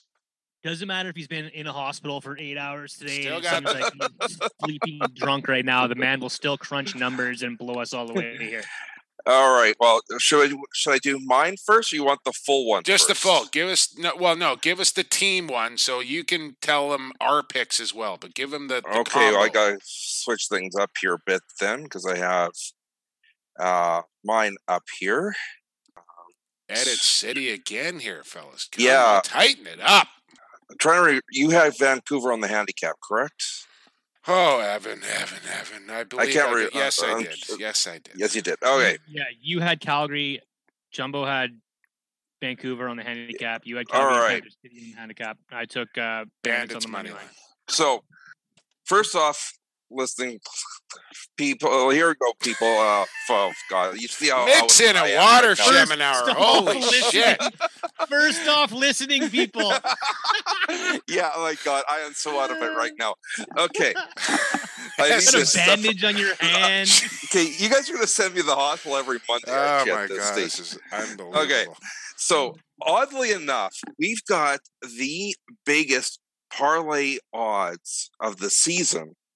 And shockingly enough, the person that picked the lowest odds of the three of us is the Chancellor. Ah, well. You know, I So- was helping out. This was a team effort. You guys kind of went big here, and I was like, you know what? I just need something easy to close the parlay, and and that's what I win. Our odds are still crazy, so spit it out here, drunk. So here it is for the Chancellor. He has got Buffalo on the money line. Jumbo is taking the Vancouver Warriors to beat the Calgary Roughnecks with the handicap. So that is a minus 1.5. Vancouver's got to win it by two. And mine in this one is I've got Calgary going into Panther City and winning on the handicap. That's another minus 1.5. They've got to win by two. So total it up, it normally adds up to a plus 690. It's minus 204 on Buffalo. It's plus 150 on Vancouver. It is plus 112 on Calgary. But Cool Bet is boosting this one massively to a plus 800. So, oh. so put 20 bucks down and it pays back. I believe it's 200. Thank if us I'm later. not mistaken. Thank us later. Brad, give me. We gotta get this rolling here. Give me your parlay for the week, please. listening people, listen up. People listening. People listen. Hey, listening people, uh, glue your ears to this parlay. um, Evan's rubbing off on me now. I got the Georgia Swarm and Halifax Thunderbirds in the Swarm with a plus one point five. So this game just has to be close for the Georgia Swarm to uh, to grease your pockets a little bit.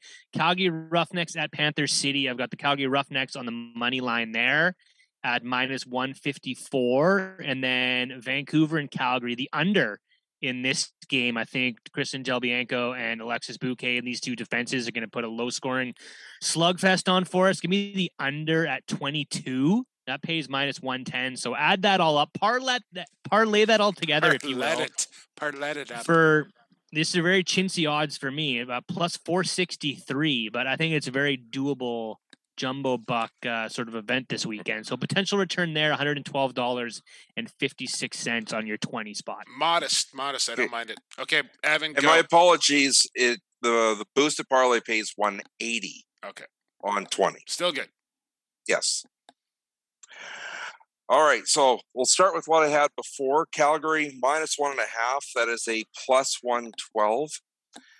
There's another one here that just doesn't make sense to me, but it's there, and that is Colorado being the underdog mm-hmm. at home against the Rush. Mm-hmm. Now you could go straight up for a plus 133. I'm a little more conservative here in that you can take them as a point and a half dog at 130. So even if Colorado loses by one, you still win. And Buffalo on the money line, minus 204. 20 jumbo bucks will pay you 111.79. Okay, Okay, so there's Evans. Uh, by the way, quick PSA here. Heard a few different people around the circles using goals and calling them points. Evan just did it right there. It's not called point tending, it is called goal tending. Uh, so goals, not points, please. And and if I can just throw in, it's a face off, not a ball drop. Uh, that's always a good one as well. I know that doesn't matter to a lot of people. It matters to me, and I'm gonna die on that hill. Uh, my parlay this week, I'm keeping the the Warriors handicap here at 1.5. That pays plus 150. Taking the Banditos and the Albany Firewolves to go under 22 for a minus 111. And I'm taking the Colorado Mammoth straight up on the money line at plus 133, like Evan just mentioned. Check this out, boys. This is Brad Challenger esque right here. Add all that up for a plus 1,007 times 20 jumbo bucks will get you a cool return of 221.45. Thank me later. You're getting silly Yeah. this week. Uh, yeah, I, You're getting I've been silly. playing it pretty pretty safe the last couple of weeks. I'm taking a swing this week, and uh, I'm going to recoup some of those those losses over the last couple of weeks. Well, one of the odd things too, if you look at the over unders, we've seen them drop again to between 21 and 22. But there's a reason for that because the goal average last week was 20 and a half. Yeah, Yeah, it's going to keep moving. That number is going to keep moving. Yeah, there was a few low scoring games. You know, I think it was five of the seven games last weekend were decided by two goals, and a couple of those were empty netters too. Like, there's a lot of tight lacrosse action. It's to be like that all year long. I have no doubt about it. Fellas, another fantastic episode. Big thanks to Nick Rose and Marty Dinsdale for stopping by. Our fabulous sponsors, please support them. That's how you continue to support this podcast, and that's how we stay on the air here for your listening pleasure. Stampede Tack, the Vancouver Warriors, Associated Labels and Packaging, Coolbet Canada, and of course, Rycor Construction. We thank all of you guys for supporting Lacrosse Classified. Big thanks to you, the listener, for checking us out every week, every single week. We'll be back next Tuesday, Lacrosse Flash Podcast Network. That's our home. And that'll do it for this episode of Lax Class. For Evan Schemenauer and Brad Challenger, I've been Jake Elliott. And for the fastest game on two feet, and for the creator, stay safe, stay healthy, and stay classified.